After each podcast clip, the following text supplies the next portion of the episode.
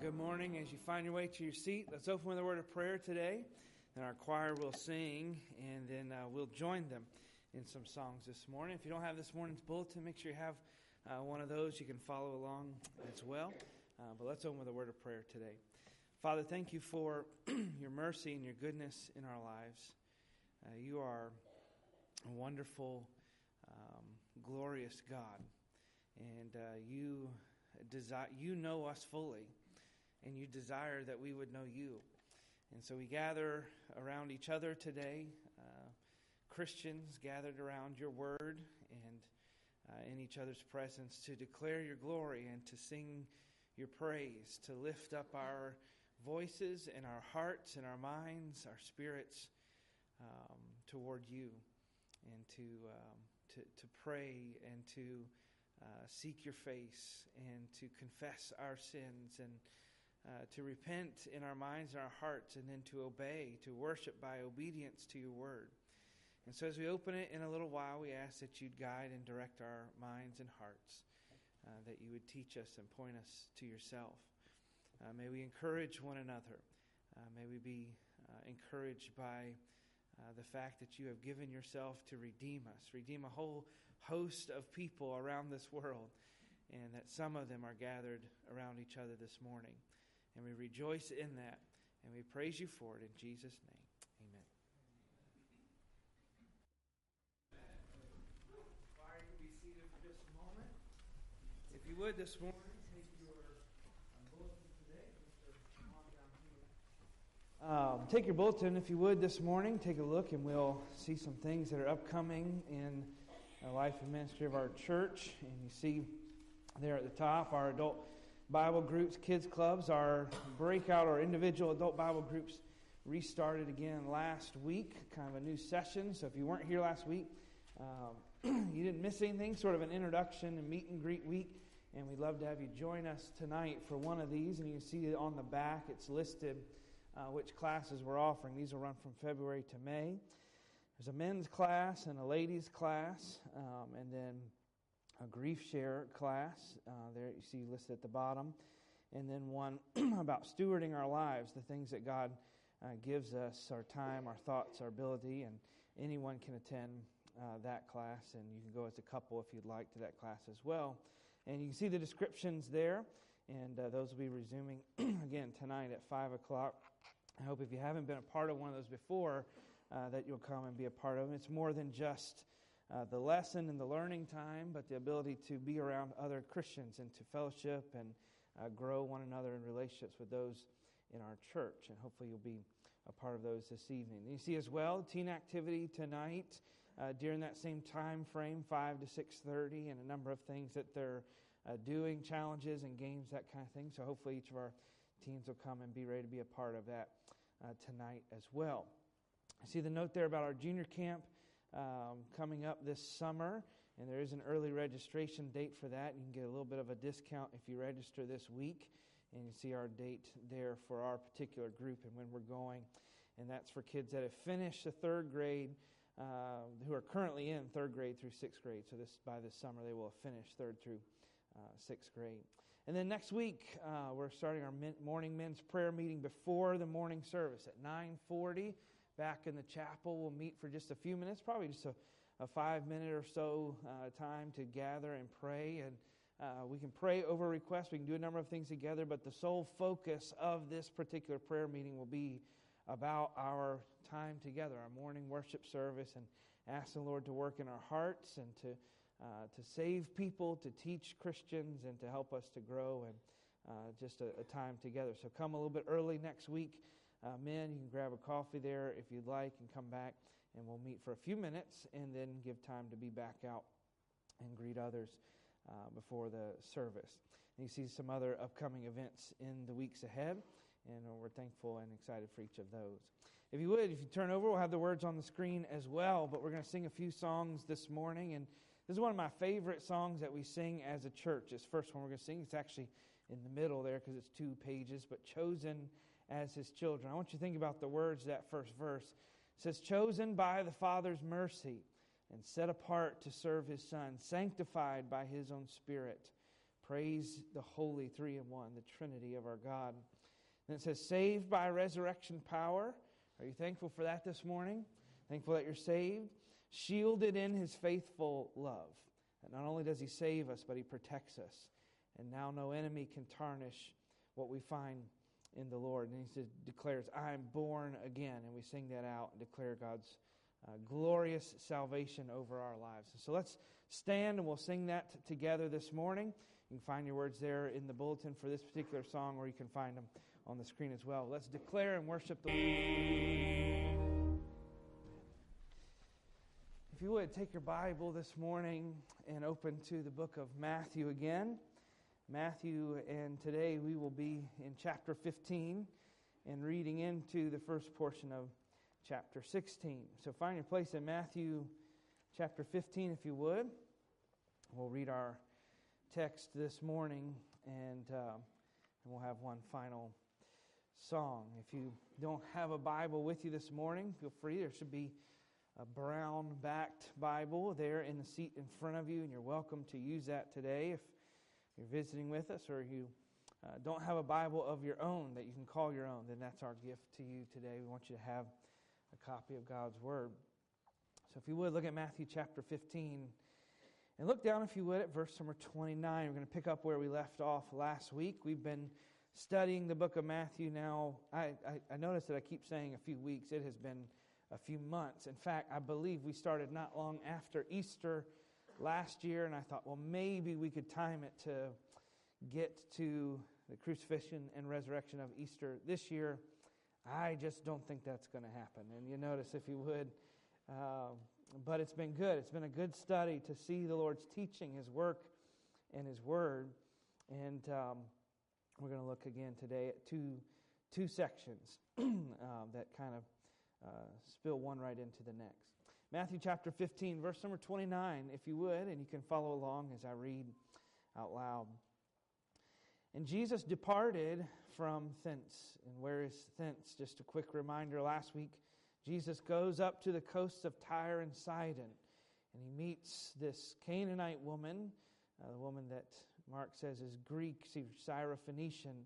So he's outside of the borders of Israel, kind of for the first, really, and only time. And we said this is an area that was supposed to be part of the promised land, but God's people had never really occupied it. They had never found it. So they looked at it with disdain. And Jesus goes up there and has this interesting interaction with this Canaanite woman. And so in verse 29, he leaves there and came nigh unto the Sea of Galilee and went up into a mountain and sat down there. And great multitudes came unto him, having with them those that were lame, blind, dumb, maimed, and many others, and cast them down at Jesus' feet, and, be, and he healed them insomuch that the multitude wondered when they saw the dumb to speak, the maimed to be whole, the lame to walk, and the blind to see. And they glorified the God of Israel. And then Jesus called his disciples unto him and said, I have compassion on the multitude, because they continue with me now three days and have nothing to eat. And I will not send them away fasting, lest they faint in the way. And his disciples say unto him, Whence should we have so much bread in the wilderness as to fill so great a multitude. And Jesus saith unto them, How many loaves have ye? And they say, said, Seven, and a few little fishes. And he commanded the multitude to sit down on the ground. And he took the seven loaves and the fishes, gave thanks, and brake them, and gave to his disciples, and the disciples to the multitude. And they did all eat and were filled. And they took up of the broken meat that was left seven baskets full. And that did eat were 4,000 men, beside women and children. And he sent away the multitude and took ship and came unto the coast of Magdala. Uh, some people think this is the home of Mary Magdalene by her name. Verse number 1 of chapter 16. The Pharisees also with the Sadducees came and tempting desired him that he would show them a sign from heaven. He answered and said unto them, When it is evening, ye say, it will be fair weather, for the sky is red. And in the morning, it will be foul weather today, for the sky is red and uh, lowering. And O ye hypocrites, ye can discern the face of the sky, but you cannot discern the signs of the times. A wicked and adulterous generation seeketh after a sign, and there shall no sign be given unto it but the sign of the prophet Jonas. And he left them and departed. And when his disciples were come to the other side, they had forgotten to take bread. And then Jesus said unto them, Take heed and beware of the leaven of the Pharisees and of the Sadducees. And they reasoned amongst themselves, saying, Is because we have taken no bread. Which, when Jesus perceived, he said unto them, O ye of little faith, why reason ye among yourselves, because ye have not brought, uh, brought no bread? Do ye not under, yet understand? Neither remember the five loaves of the five thousand and how many baskets ye took up, neither the seven loaves of the four thousand and how many baskets ye took up? How is it that you do not understand that I spake it not to you concerning bread? That you should be aware of the leaven of the Pharisees and of the Sadducees. Then understood they how he bade them not beware of the leaven of the bread, but of the doctrine of the Pharisees and of the Sadducees. Let's ask the Lord to bless his word this morning. And if you would, in your own heart, ask the Lord to teach you today and to speak to you personally, not just to our church and to people, but to yourself. Ask the Lord to teach us what we do not know and to make us what we are not yet and to work in us what we cannot do ourselves. So let's ask Him. Father, thank you uh, for your word. It is in this word that we long uh, to know you, and it is by this word that we hope to trust you. And so this morning, may you reassure our hearts and minds of your love, your power, and your wisdom. May you teach us personally and grow in us uh, a desire to follow you and you alone. And may you help us, may you forgive us. We confess and we bring before you that there are times in our lives, and maybe even now in, the, in this moment, our spirit recently has been that of Pharisees and Sadducees. We have been focused on self, we have been focused on things that are temporary and not eternal. And we ask you to forgive us, but we thank you that you've promised to do so. And so we ask that you teach us today. And we pray this in Jesus' name. Amen.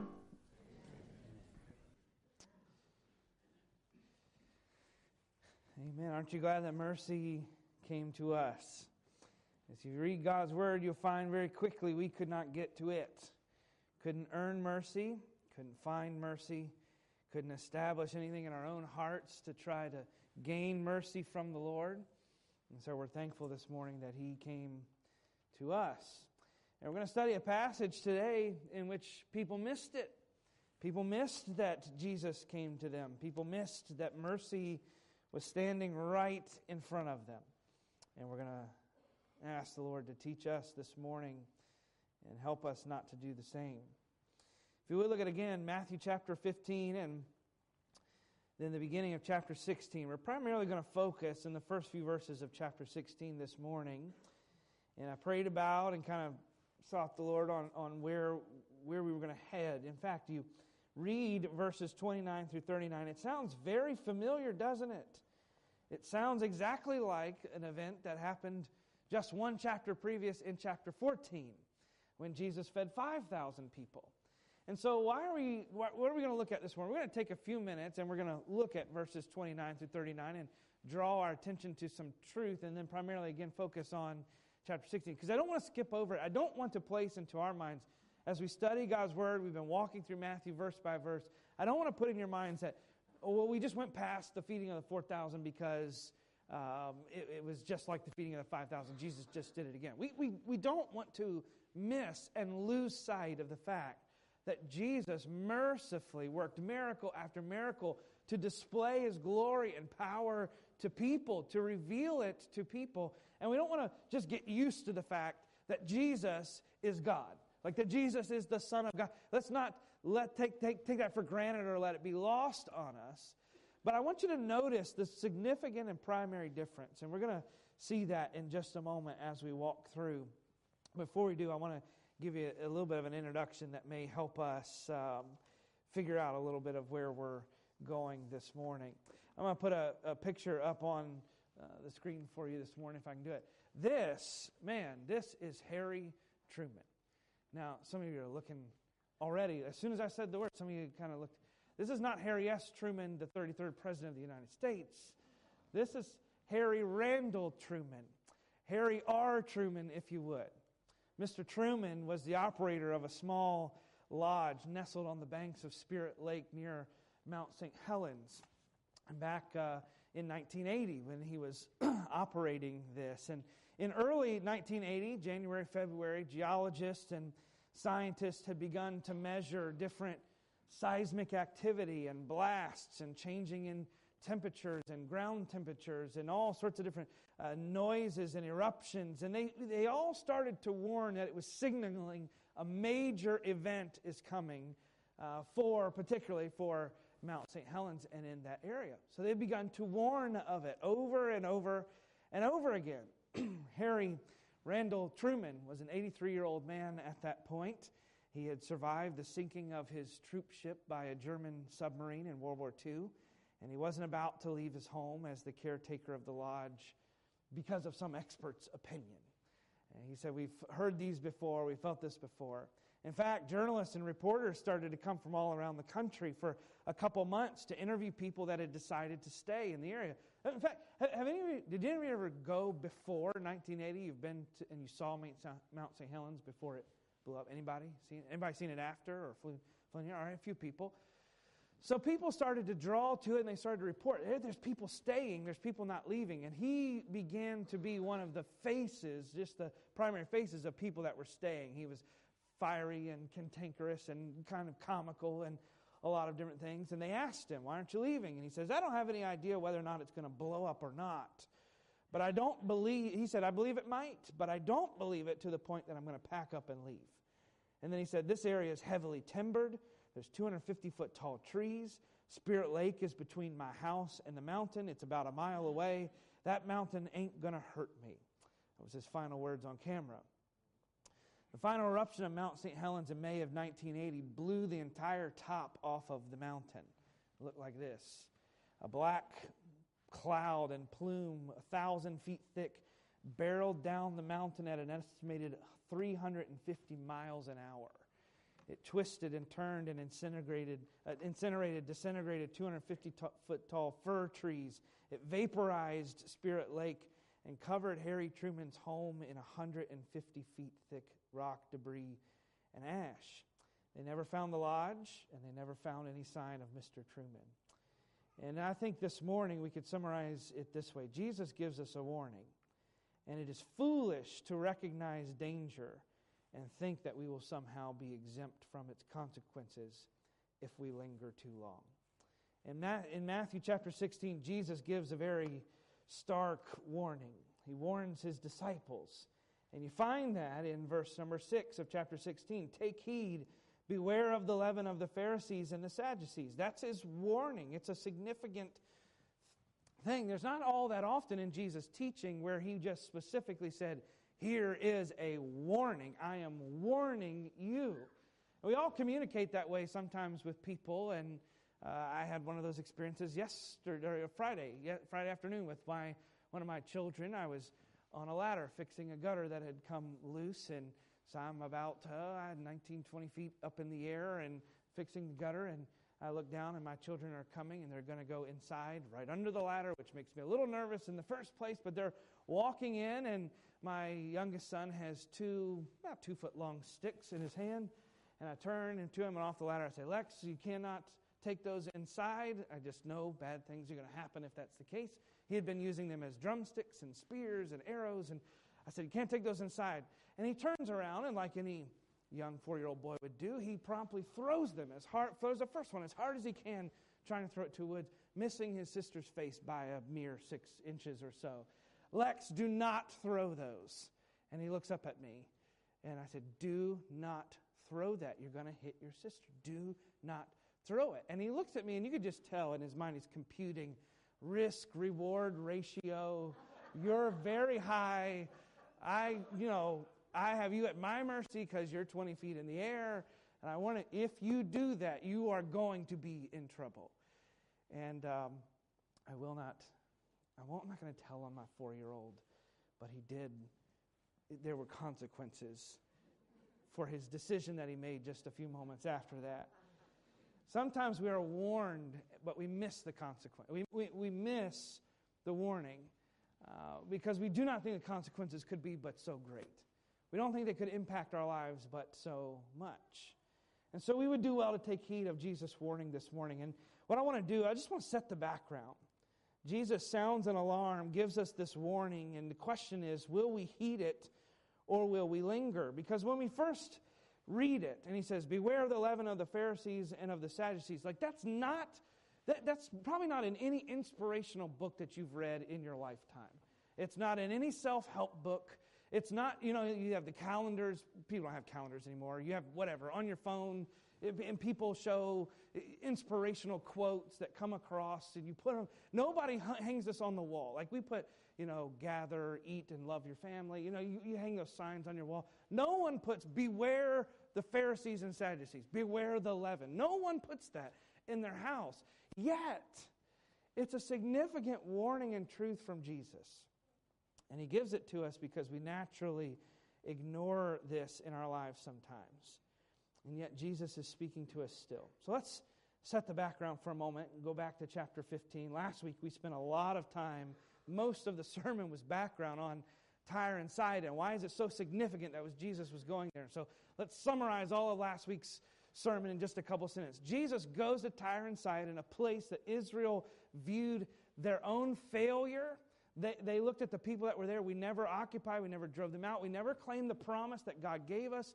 It was a significant uh, port of uh, different merchants and different things. They, they made dye there, they shipped spices from Asia to Rome through those two cities. It was one of the more lavish areas of uh, that portion near Israel of the time. And they just always would look at it with disdain. It was looked at as a wicked set of cities. And yet Jesus goes there.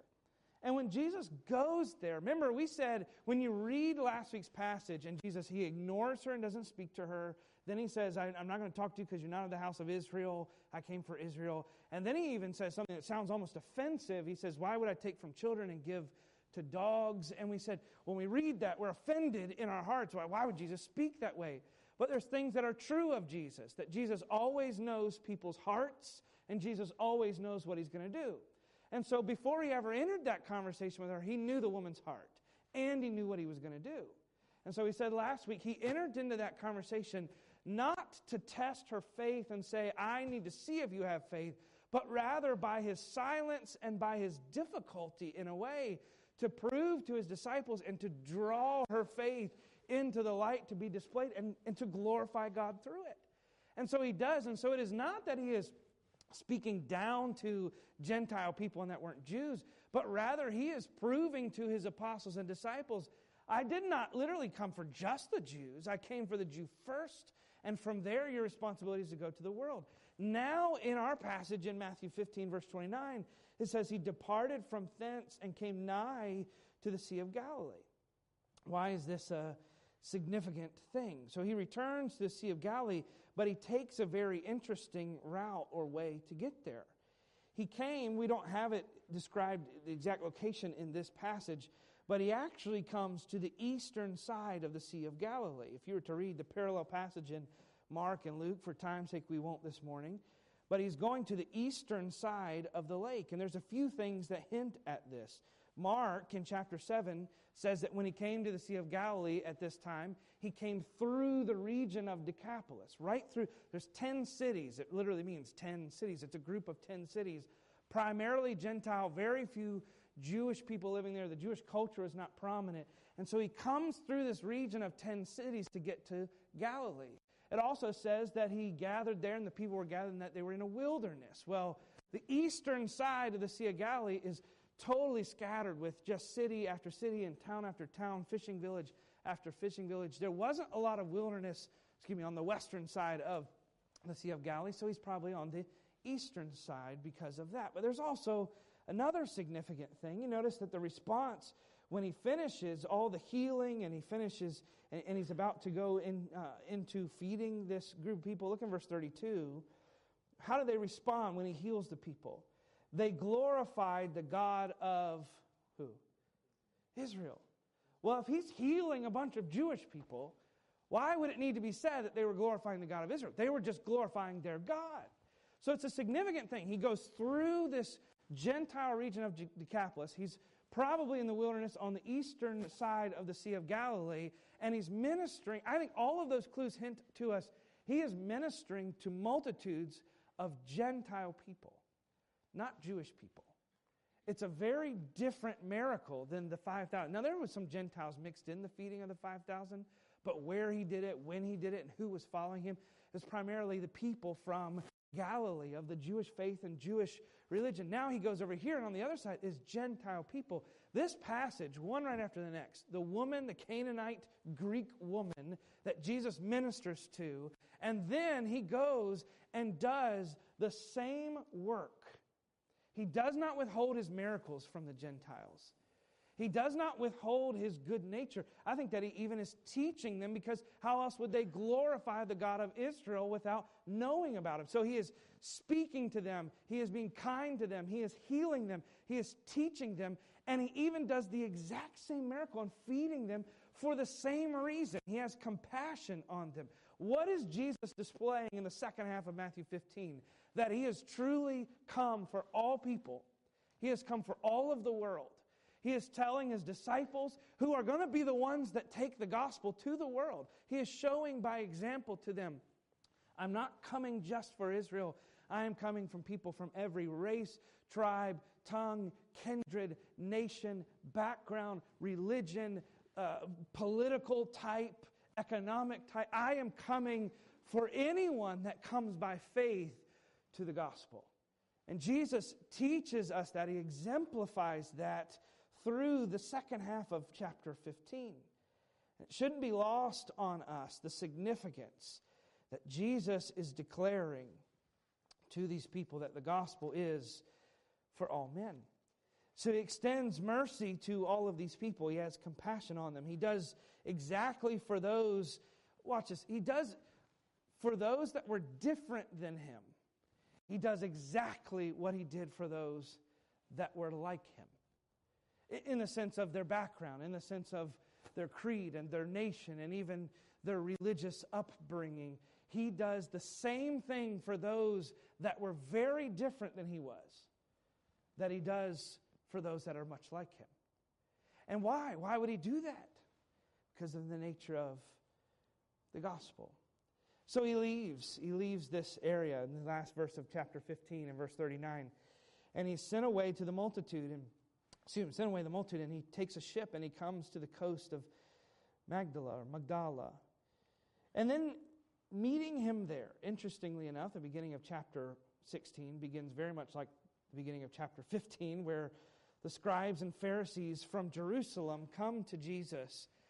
And they come arguing with him. And remember what they do at the beginning of chapter 15? They come to him, they say, Why don't your disciples wash their hands before they eat? And we had a whole sermon on that was not just about hygiene for them. It was why are they not following our code that our he says why do they disobey the elders? Jesus' response to them is interesting. He doesn't argue whether they should or shouldn't wash hands. He says, "You ask me why my disciples disobey your leaders. I'm asking you, why do you disobey God? God has given you a command, honor your father and your mother." And that may include taking care of them in their old age. It may include giving to them resources and providing for them. And you have found a loophole in that. You consecrate your stuff to God, and so you can't give it to your parents, so you disobey God's fifth command. Why are you disobeying God, worried about whether my disciples obey? And he, he remember, he identifies their issue. He says, You have taught as doctrine the commandments of men. And that was their big issue. Jesus goes after them, and he goes after them hard. And now you're going to find in chapter 16, they take a little different approach. It's like they can't defeat him by asking him about tradition. So now what are they going to do in verse 16? It's interesting to note who, what groups are involved here. The Pharisees also with the Sadducees came, and tempting desired him that he would show them a sign from heaven. So you have Pharisees and Sadducees. And I think that those are mentioned so often in Scripture together that we just assume they're like best friends. They're buddies. We're going to get to that in a moment. They are not best friends, they do not even like each other. And so he rebukes them. They come saying, Give us a sign from heaven. But Jesus knows their hearts. He replies to them with a rebuke. In fact, he gives them this interesting statement about the sky being red and judging weather by it. He says, You can judge your day's weather by the sky, but you have missed the Savior from heaven. You can judge what type of day you may have by what color is in the heavens, but you have literally missed. And he says, You are hypocrites, you are empty, you are vain, you are not seeking God. And he tells them, You're only going to get the sign of Jonah.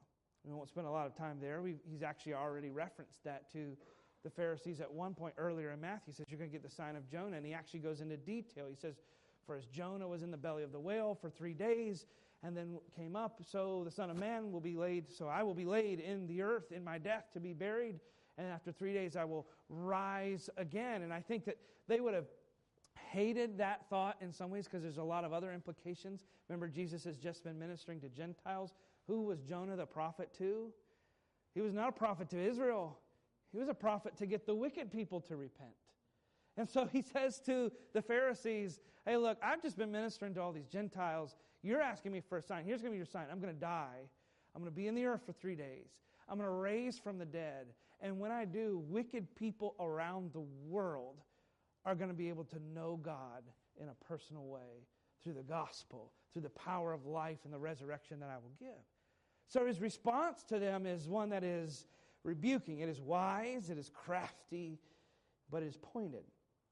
Jesus feels, Jesus has to be feeling a passionate, mournful response now at this point to the people of his own region. He is bringing his ministry in Galilee to a close. We showed you a map last week of kind of where Jesus had been ministering all around his hometown and these villages that he grew up around and these cities and towns. And he had had great multitudes and he had preached and he had worked miracles and hundreds, most likely thousands, maybe tens of thousands of people had come to Jesus and maybe even recognized him for who he is. But many more Remember Luke says after the feeding of the 5,000, they keep following him. They keep following, keep following him. And he says, Hey, look, if you want to be my disciple, you've got to leave everything behind. You've got to uh, uh, take up your cross and follow me. If you don't hate your own mother, brother, sister, if you, if you don't turn away from your own family and follow and serve me, you can't be my disciple. And what does it say? That from that point, many of them turned away and never followed him again. Jesus turns to his disciples and says, Will you also turn away? So while Jesus is all, having these big multitudes following him, he's also watching people be influenced in a way that they will consistently turn away from him. And it has to be weighing heavy on his heart. Very soon, he's going to leave Galilee and head to Judah, head to Jerusalem, and he's never going to return. And Jesus comes and he sees these Pharisees, and at some point, the Pharisees, he, he leaves their presence. And I want to think about those words for a moment this morning. Notice, if you would, the end of chapter 30, uh, 15, verse 39. He sent away the multitude, took ship. Notice what it says. And he came. Jesus came and came into the coast of Magdala. Jesus came there. And then what happens in verse number 4? Notice the end of the verse. And he left them. How, how sad. Religious people, rulers, people that know the law and obey it. They're passionate about it. They're influencing society. The Sadducees are doing it in a political way, influencing their society for good. What are they trying to do? All these great things. And yet they miss the Savior. He comes to their presence, and their reaction to him, it says that he left them. In fact, the word that it uses, it's there, it's different. Other places, he draws away to go be alone when he has conflict. When the Pharisees, quite often, he departs, it says he would depart and he would be drawn away to be alone. He would step away from the conflict for a moment. The wording here is very different. It gives a finality to leave or to break away with the thought of completion. He leaves them because they will not see him, they reject him. And he gives this warning. Here's his response. Notice in verse number five. His disciples they had come to the other side. He kind of gives us a background to the rest of the account. He says that they had forgotten to bring any bread with them from the feeding of the 4,000 with the baskets of bread. They don't bring any with them. And so then in verse number six, Jesus turns to him And he warns them. You can kind of hear the sorrow in his voice. Take heed. Beware of the leaven of the Pharisees and of the Sadducees. And I think that this warning looks in two directions it looks backward and it looks forward. Jesus looks around the shore of Galilee and he sees the city of Capernaum. He maybe can, depending on how far he could see that day, he could see Gennesaret where he had just been. He's in the city of Magdala and he's thinking about even his own city just north of Nazareth and Bethsaida and all these places that he has been. And he's looking back and he's seeing how influential the Pharisees and the Sadducees have been in these people's lives, that they cannot fully follow Jesus because he's not what they expect. He's not a religious guru like the Pharisees who's going to set up a religious kingdom, vanquish Rome, and let them rule over all their foes. He's not a political king that's going to set up the, the new structure of the kingdom of Israel that the Sadducees would have wanted. He's not that Savior, and so he ends up not being the Savior that they want. And looking backward, he sees the influence that these people have had, but more than that, their spirit has had. But also looking forward, he knows the warning. You say, well, what do you mean? When Jesus comes in to the city of Jerusalem in just a, a, a few months after this, Jesus comes in the city of Jerusalem. People bow down and sing, Hosanna, Hosanna in the highest. They're rejoicing. The Messiah has come. The people of Jerusalem. He really hasn't been to Jerusalem much in his ministry or really at all in this recorded way. And they're thinking, this guy that works miracles, this great teacher, he's here. He's the Messiah. He's come. Hosanna, praise the Lord. He's here. And then a few days later, the same voices do not sing Hosanna, but they shout, Crucify him. What happened between those two? Pharisees and Sadducees got a hold of those people. And so Jesus warning here to his disciples, he knows looking back, there are many more people that probably would have followed me if it wasn't for this attitude and spirit. And he looks forward and says, I'm, I'm going to die because of this attitude and because of this spirit. And he warns them. what is it? Luke actually outlines it for us in the parallel passage. He says, Beware of the leaven of the Pharisees. He says, Which is hypocrisy. They were hypocrites. They were resolved not to see Jesus, but to see themselves. Their hypocrisy was not just pretending or a false appearance of spiritual wisdom.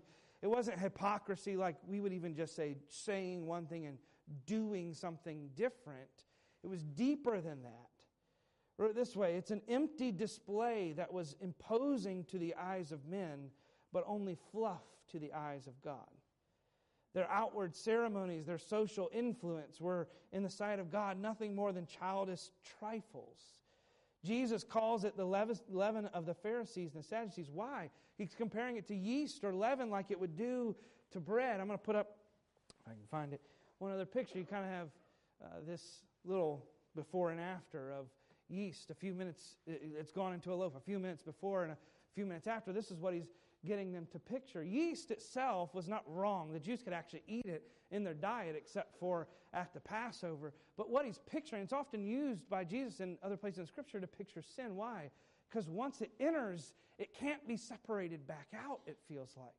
It affects the whole. It's not just part of it. You drop some yeast on one part, it permeates and it affects the whole thing.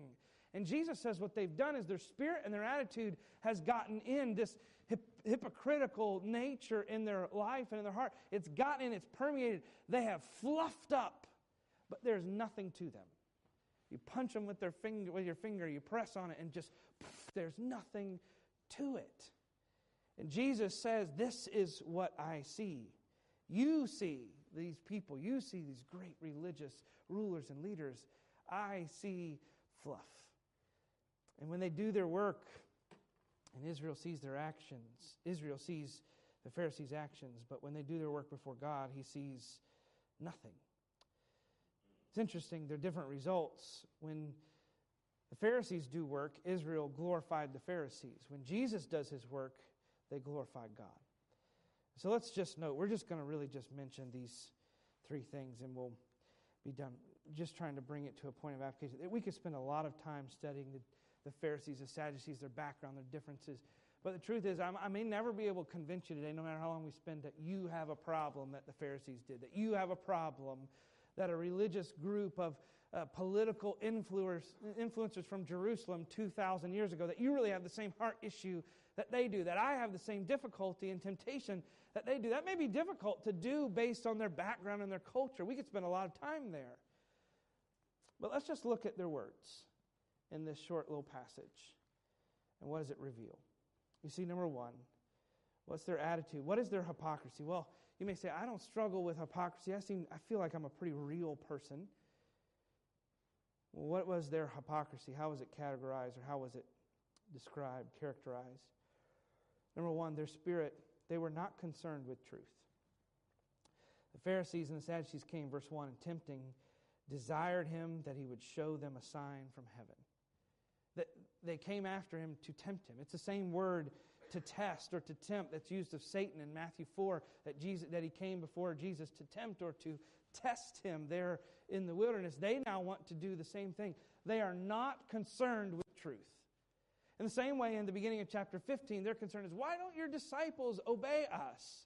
And now they come to Jesus and they say, Give us a sign, not because they were going to believe. In fact, they asked Jesus for a specific sign. They said, Give us a sign from heaven. Why would that have been significant? Well, the Sadducees wouldn't have believed that it could happen.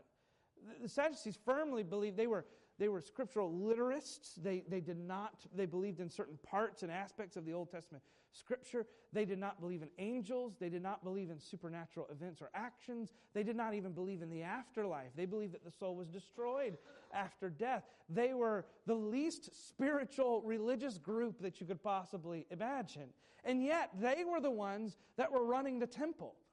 They had figured out a way to make money on it, and they had figured out a way to be very rich and influence the society around them by their false religion, but their riches. They did not believe that there were great miracles like this. So when they say, Show us a sign from heaven, they weren't looking for truth, they were trying to disprove Jesus.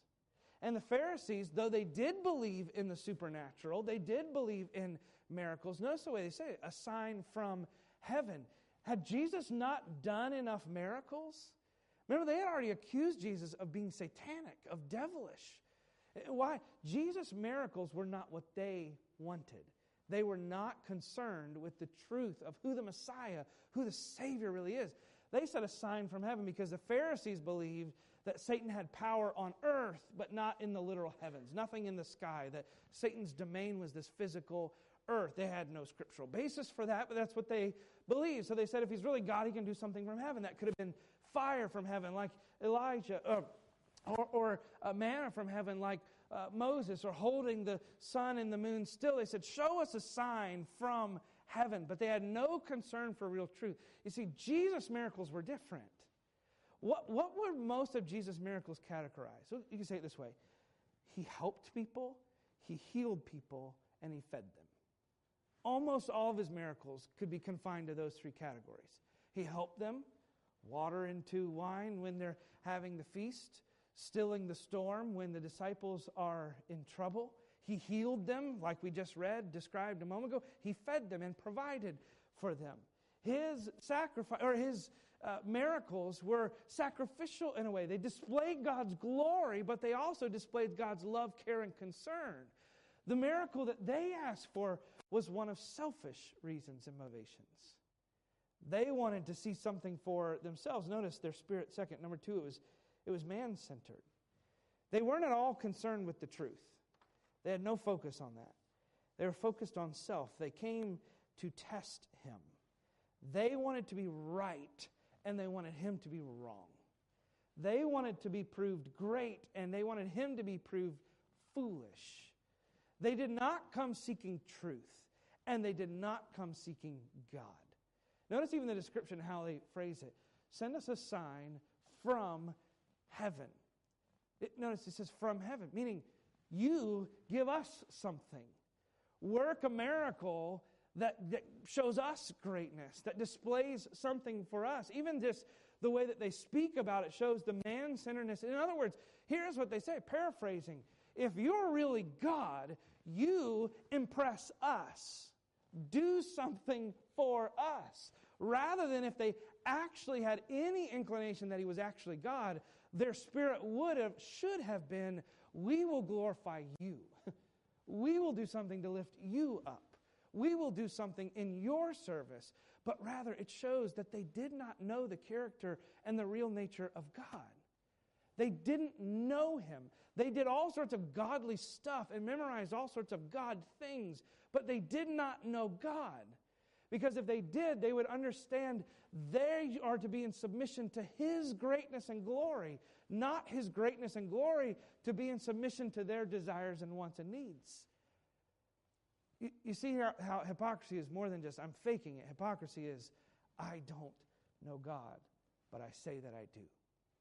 He says that they're, con- they're not concerned with the truth, it's man centered. And notice the final thing here they're focused on the temporal, or the, at least you can say it this way they understand the temporary or the temporal, the earthly, but not the eternal.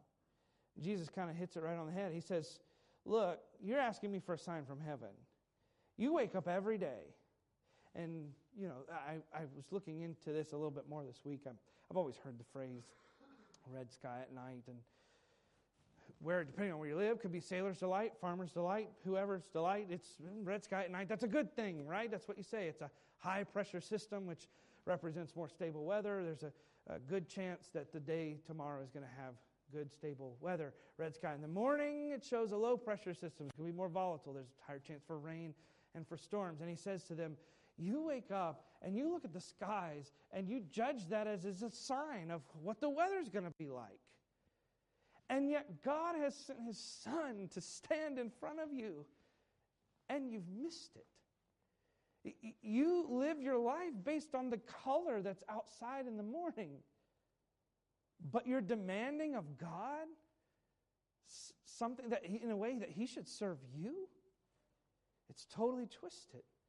They understand what is temporary, but they do not understand what is eternal. Notice this is when he comes after them a little bit more firmly. A wicked, adulterous generation seeks after or seeks after a sign.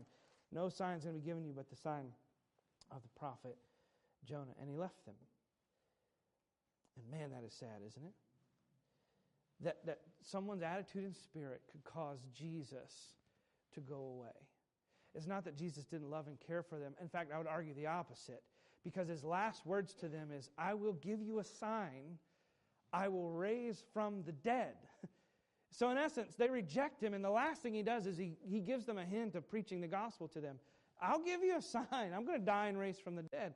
Maybe then you'll believe. So, it's not that Jesus rejects them forever and they have no place, but he just realizes in knowing their hearts, they are not there right now. I am not going to do anything. I can't do anything in their lives.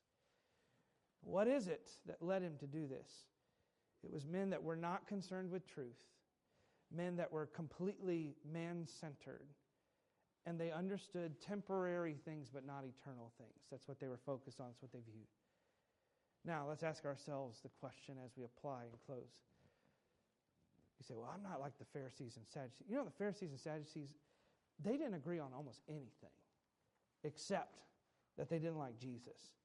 And for instance, I won't, I won't read it all for time's sake. In Acts chapter number 23, Paul, you don't have to turn there, but, but Paul is being held in front of the council of the Sanhedrin, which was half Pharisee, half Sadducee. And Paul's very clever. You know what he does? He says, I'm a Pharisee. And he says to them, I am here being tried for my belief in the resurrection of the dead. And he knew that the two of them, the Pharisees and Sadducees, disagreed so vehemently on that thought that it was going to cause an uproar. And it does. They, they get into such an argument and uprising violently against each other that it says that Paul's guard actually took him out and removed him from the council for his own safety. So that's how much they disagreed with each other. They were judging against Paul, both of them. Paul mentions like one thing, and like cats and dogs, they just go at it. They hated each other. But what they had in common, they did not want truth. They were man centered, focused on self. And they were completely focused on the here and now, not on eternity and not on spiritual things. So you may think, well, I don't have anything in common with the Pharisees and Sadducees.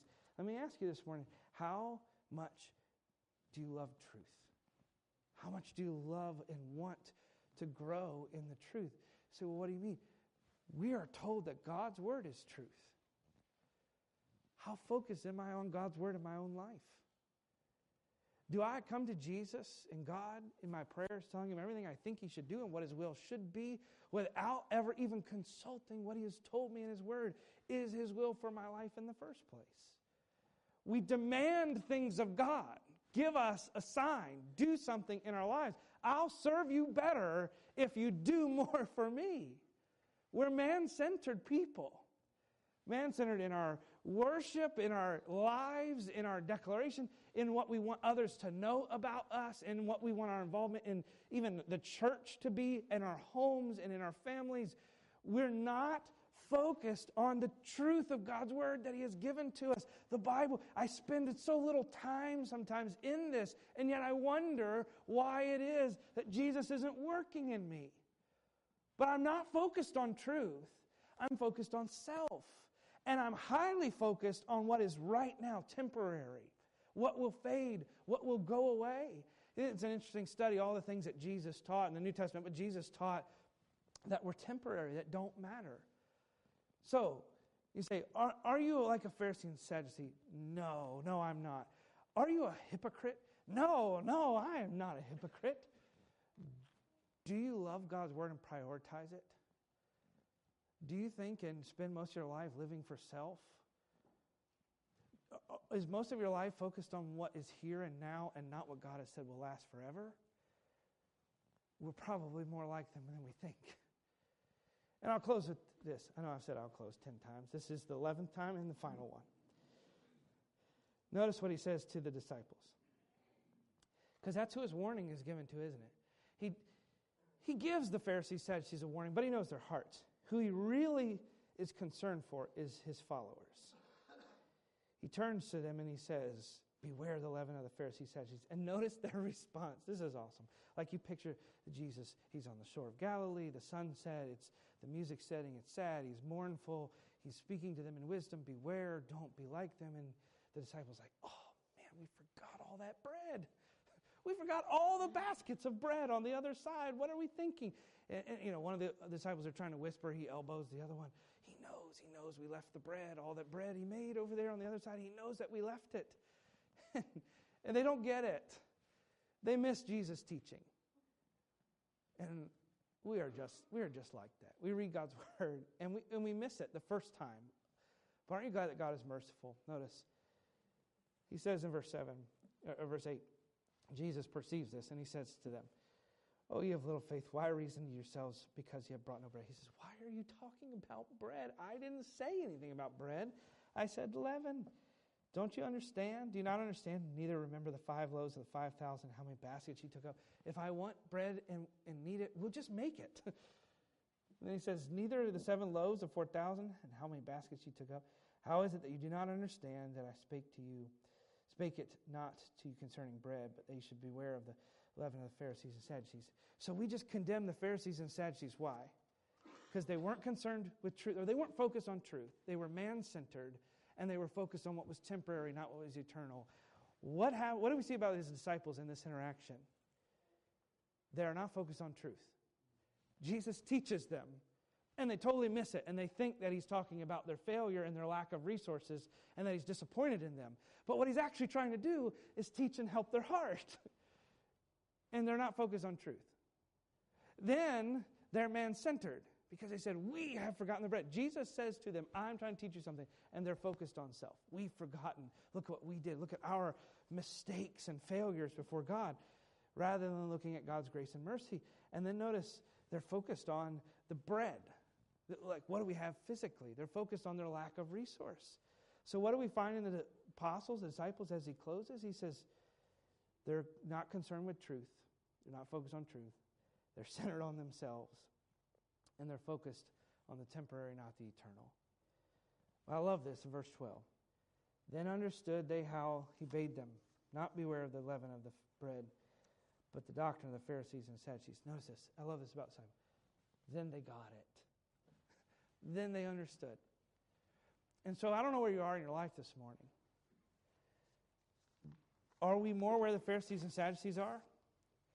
where Jesus tries to give us truth. He's trying to tell, he's trying to teach us something in our lives. whatever it is, whatever the Holy Spirit's working in you right now, he's trying to work and change in your life. Are we more like the Pharisees and Sadducees where Jesus eventually just has to leave? Or are we like the disciples who, though we fail, eventually they got it? And let's ask the Lord that He would help us be the latter. Let's pray. Lord, you're, you are good to be merciful to us, too good for us, too good for what we deserve, too good for what we desire, what our own lives and our own issues. But you're not too good to be true. In fact, your truth counters everything that we think in our lives and what we deserve. And we sometimes get so focused on what is temporary. I'm so focused on my job, my house, my hobbies, my lack of resources, my excess and gain of resources, things that will go away. Focused on myself. And I'm not anchored in your truth. May your spirit do its work and um, work in the lives of Christians this morning. Praise you for this in Jesus' name. As you stand this morning, here at your, there at your seat, here at this altar, Christian, if you something the Lord has laid on your heart, let's take it before Him. Repent of our sin, turn and follow Him. Let's get it like the disciples. Let's seek to understand. Focus on truth, center on God, and look to the eternal. If you're not a Christian this morning, you've focused on religion, what you can do, how you've pleased God, or how you've disappointed Him. We say it all the time. In, in an invitation like this, anytime in our church, you can come forward and we have somebody that will take you and teach you how you can know Jesus in a personal way. You can know not religion, but relationship with God. You can find us now, you can find us after the service. If God's working in your heart this morning, may repent and turn to Him. Let's sing this song of invitation and rejoice and lift Him up and declare our love for Him. I love you, Lord,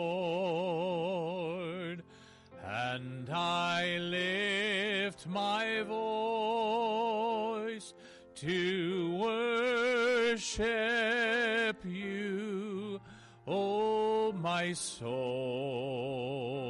rejoice. Take joy, my King, in what you hear. May it be a sweet, sound in your ear.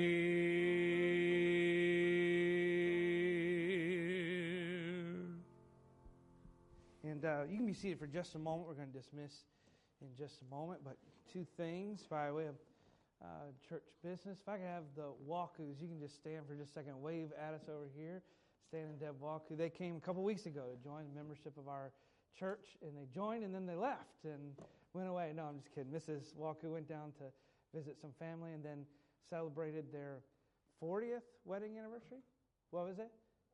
41st, 41st wedding anniversary uh, last week, and uh, so we're glad they're back with us this week. But they have come into the membership of our church, and if you're excited about that, let me know by saying Amen. Amen. And we're glad for that. And uh, you can be seated. And then uh, we let you know Wednesday of the passing of um, Miss Judy Knapp, who's been part of our church and our life here. The Knapp family has for uh, many, many years, and many of you expressed your concern and condolences and, and, and thanks for her. And uh, Brother Knapp asked if he could just say a, a quick word to you as a church. You know, she's had some health issues the last uh, couple years, and uh, the Lord has brought her through those, delivered her from those, and she is whole this morning. But I told him that'd be fine, and he'll greet you for a moment, and then we'll be dismissed in prayer.